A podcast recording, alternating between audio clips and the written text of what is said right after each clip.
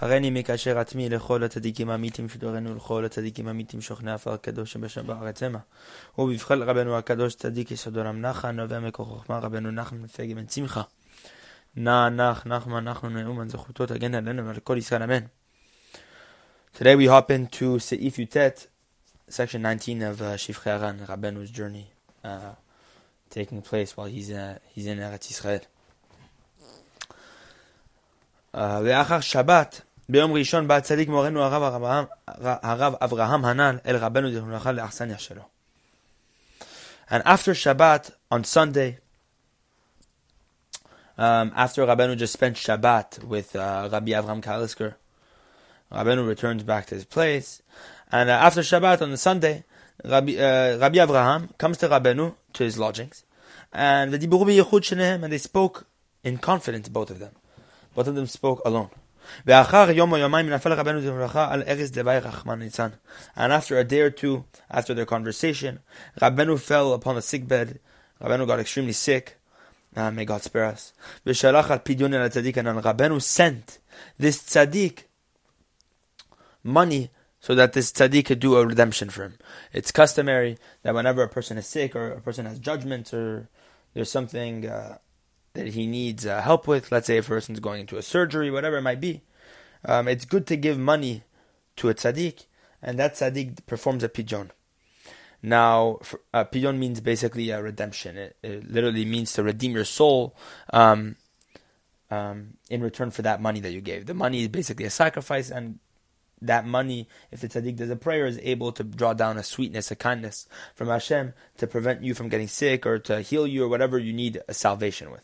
Now, this inyan of the pidyon is very fascinating because Rabbeinu gives an inyan about the pidyon In Sichot Aran, if you go to Sichot Aran, uh, we're going to get to it, God willing, in uh, however many months.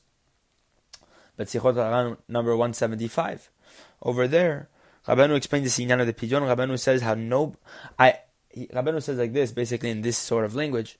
Um, I don't understand how any tzaddik can perform a pidyon. Because for a tzaddik to perform a pidyon, he needs to understand that there are 24 courts in the heavens.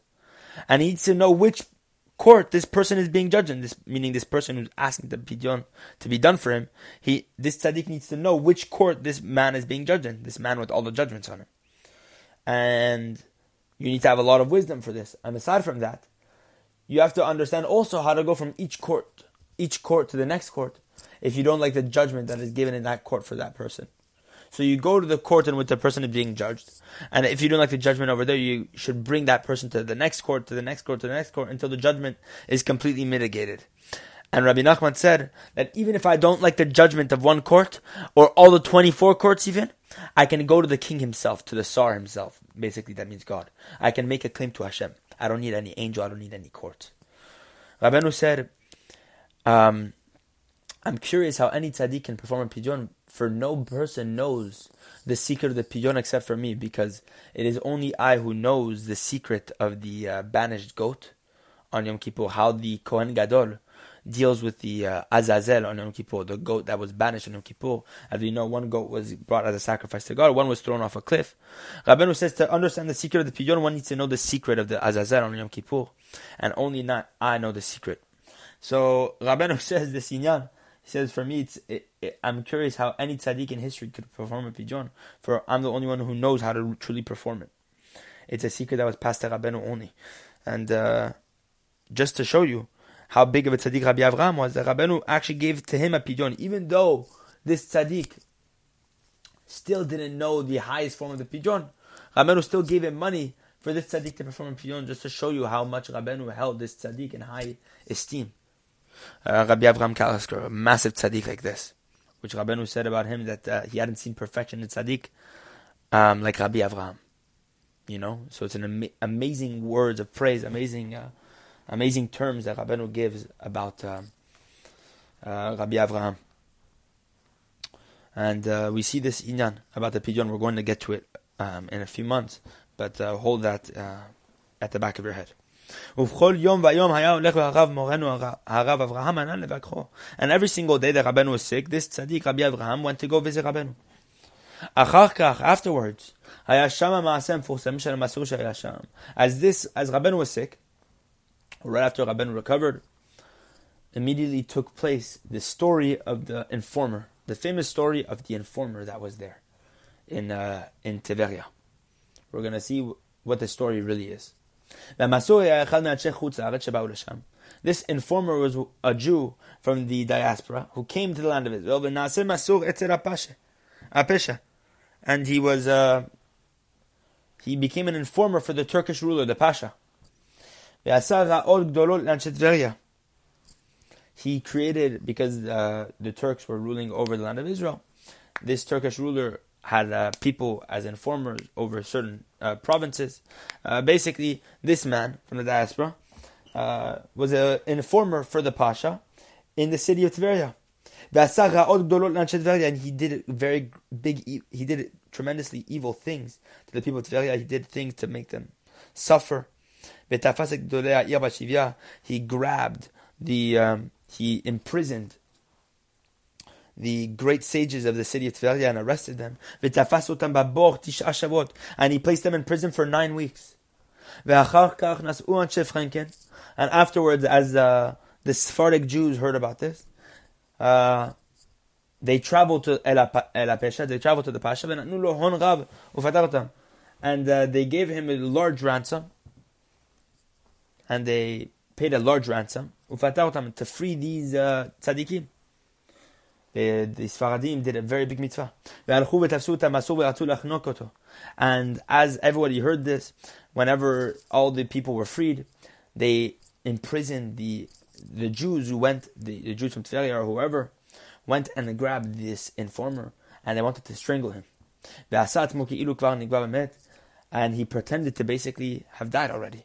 As uh, these Jews were trying to kill him, um, this uh, informer this evil informer basically pretended to have been dead already, to have been killed from that uh, uh, strangulation. And um, and afterwards, as nobody was paying attention, he got up and he went and he uh, he escaped them basically. And then he went to the Pasha, and the Pasha gave him permission to do whatever the heck he wants with this city. Whatever the, whatever he wants to do with Tiberia, he had the permission to do from the Pasha himself.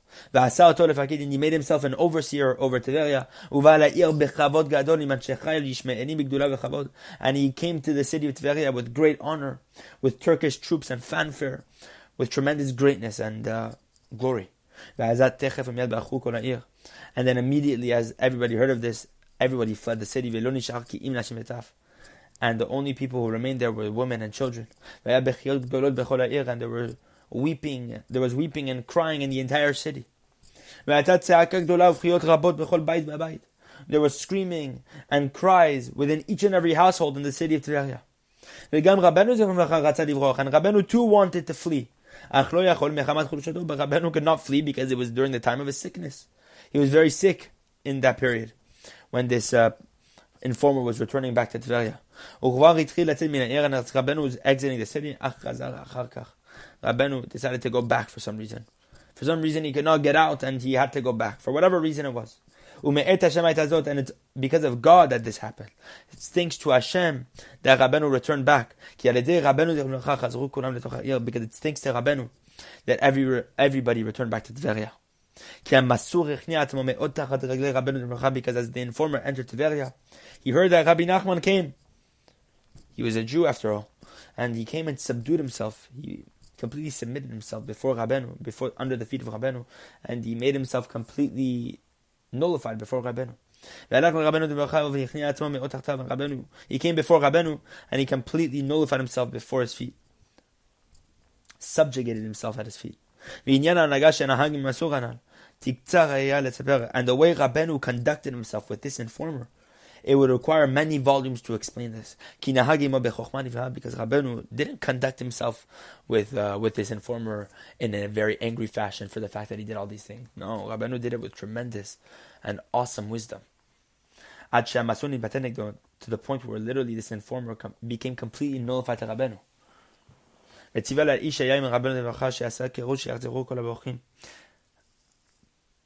And he commanded Um, and uh, this informer commanded to the attendant of Rabbeinu to make an announcement that anybody who fled the city can return. And all the people who had fled the city of Tiberia were now returning thanks to Rabbeinu. We're going to explain a little bit more about the story. Hashem in the next podcast. In the next podcast, continuing in Seif Yutet in section 19. Um, that's it for today, Bezrat Hashem.